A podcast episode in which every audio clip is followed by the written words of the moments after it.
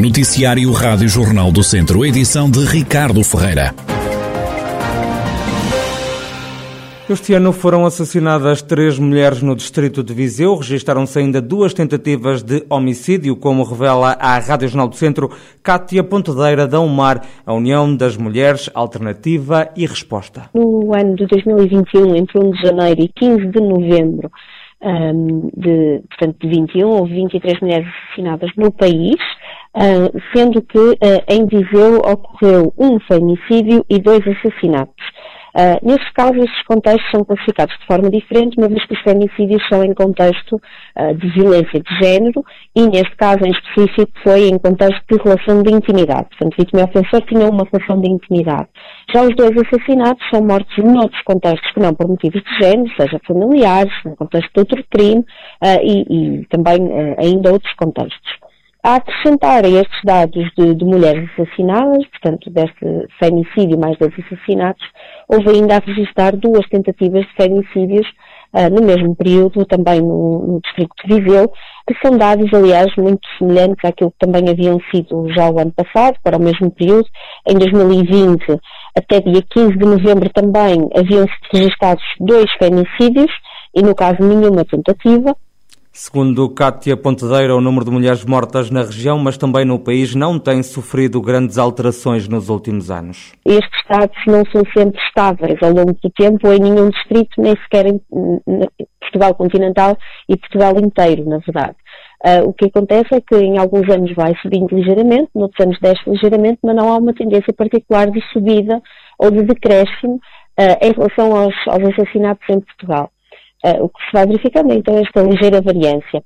De, de, todo modo, ainda que fosse apenas uma mulher assassinada em Portugal inteiro, seria obviamente algo que nos preocupava e, e portanto, fazemos todos os esforços que nos sejam possíveis para, para de facto, minimizar esse, este crime, não é? Este crime, principalmente uh, as formas de violência de género que também levam a este crime. Nós, em Portugal, por exemplo, das, uh, dos 13 femicídios que aconteceram no contexto de relação de intimidade, haviam uh, situações que já havia sido identificada violência doméstica prévia. No caso, 8 Cátia Pontedeira, da UMAR, União das Mulheres Alternativa e Resposta, que identificou este ano no país os casos de 23 mulheres que foram assassinadas, 13 das quais em contexto de violência doméstica. O Centro de Vacinação de Viseu deve continuar a funcionar por mais algum tempo. A data prevista de encerramento é dezembro, mas o Presidente da Câmara, Fernando Ruas, não descarta a possibilidade de alargar o uh, funcionamento desta unidade por mais algum tempo? Por aquilo que tinha sido combinado uh, inicialmente, já devia ter encerrado. Agora, uma coisa que na Câmara estamos disponíveis, nós não encerraremos uh, o pavilhão multiusos enquanto ele não for, enquanto ele for necessário.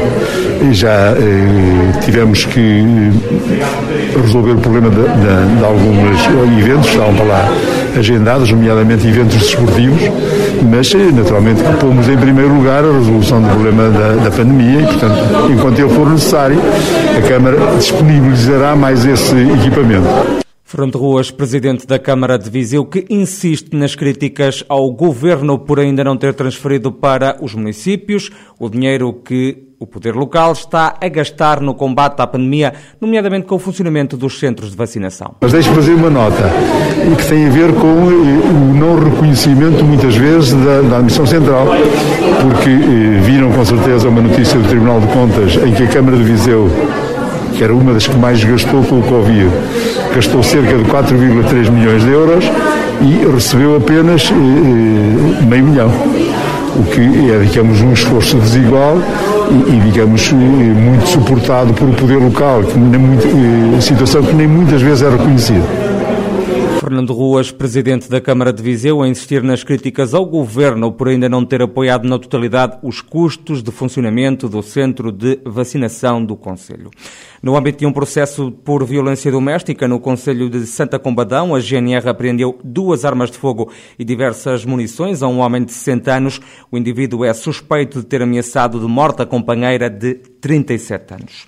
Morreu mais uma pessoa com Covid-19 no centro hospitalar Tondela Viseu. Este mês já perderam a vida com o novo coronavírus no hospital cinco pessoas. Estão agora internados 30 doentes, 26 deles em enfermaria e 5 nos cuidados intensivos. Nas últimas horas registrou-se então uma morte, três admissões e uma alta pessoas que estavam com Covid-19.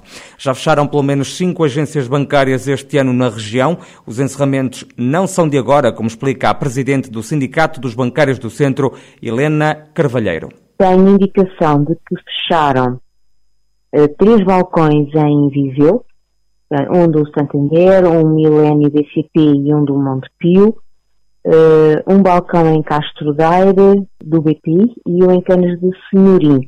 Uh, esta é a informação que tenho agora aqui presente, embora, como digo, ainda pode haver aqui mais algum balcão que tenha encerrado, uh, ou então também uma situação que, que, que está a acontecer, é que os bancos optam por fechar uma, por exemplo, dois balcões uh, abertos de forma alternada ou rotativa. Isso aconteceu também em Vozela, com São Pedro do Sul e Vila Nova de Paiva com, com Sota. Helena Carvalheiro acredita que foram para o olho da rua dezenas de pessoas que trabalhavam em bancos na região. Os despedimentos, infelizmente, foi uma saga que afetou, que afetou este ano, uh, de norte a sul do país e, e ilhas. Uh, e o distrito de Viseu, naturalmente, foi também bastante afetado e terão sido de dezenas de trabalhadores bancários que foram, que foram afetados e, e, e cada trabalhadora uh, tem, uma, tem uma família e tem, e tem filhos, muitos deles houve situações dramáticas, muitos deles com filhos a, a estudar, houve casos em que ambos, é, ambos os cônjuges eram trabalhadores bancários, Portanto, é sempre uma situação, um, independentemente aqui de quantificar uh, o número, uh, qualquer número neste momento é, é, uma situação dramática porque uh, sem trabalho está afetado a sustentabilidade de um agregado familiar, naturalmente, que é um tema que nos preocupa bastante, independentemente de, de quantificar. Helena Carvalheiro, presidente do Sindicato dos Bancários do Centro, acredita que ainda vão fechar mais dependências bancárias na região.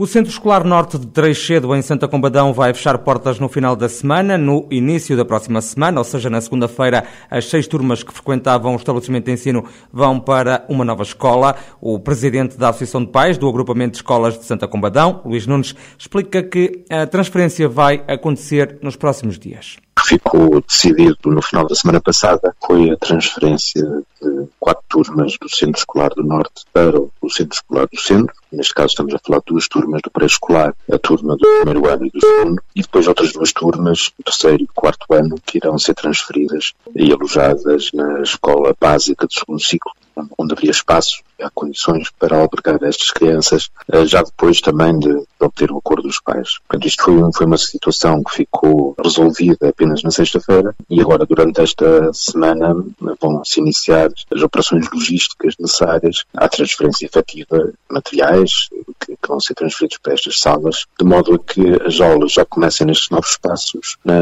na próxima segunda-feira. Luís Nunes, presidente da Associação de Pais do Agrupamento de Escolas de Santa Combadão, os 96 alunos do Jardim de Infância também do primeiro ciclo que frequentam o Centro Escolar Norte em Santa Combadão vão ter uma nova escola já a partir de segunda-feira. E vão ser plantadas 300 árvores na Serra de Santa Helena, em Tarouca. A ação vai realizar-se ao início da tarde no Dia da Floresta Autóctone. O vice-presidente e vereador do Ambiente no município de Tarouca, José Damião, justifica esta operação de reflorestação na Serra de Santa Helena, na sede do Conselho. A plantação vai decorrer aqui na nossa Serra de Santa Helena, uma serra que foi investigada por um incêndio em 2013 e que agora iniciamos aqui um, um trabalho de, de, reflorestação. Com algumas entidades eh, privadas e públicas, eh, vamos então fazer aqui eh, uma plantação de cerca de meio hectare. Estamos a falar de cerca de 300 espécies autóctones ali plantadas. Obviamente, eh, para isto, temos a parceria com estas várias instituições, mas também, aqui importante, com os alunos do agrupamento de escolas que estarão connosco e serão mais de 200 alunos que estarão connosco a fazer esta mesma plantação na Serra de Santa Helena, aqui na freguesia sede do Conselho de Saruqueiro Vaz. José Damião, vice-presidente e vereador do Ambiente na Câmara de Tarouca, autarquia que promove ao início da tarde de hoje uma ação de reflorestação da Serra de Santa Helena, numa operação que vai contar com a ajuda de 200 alunos do agrupamento de escolas do Conselho.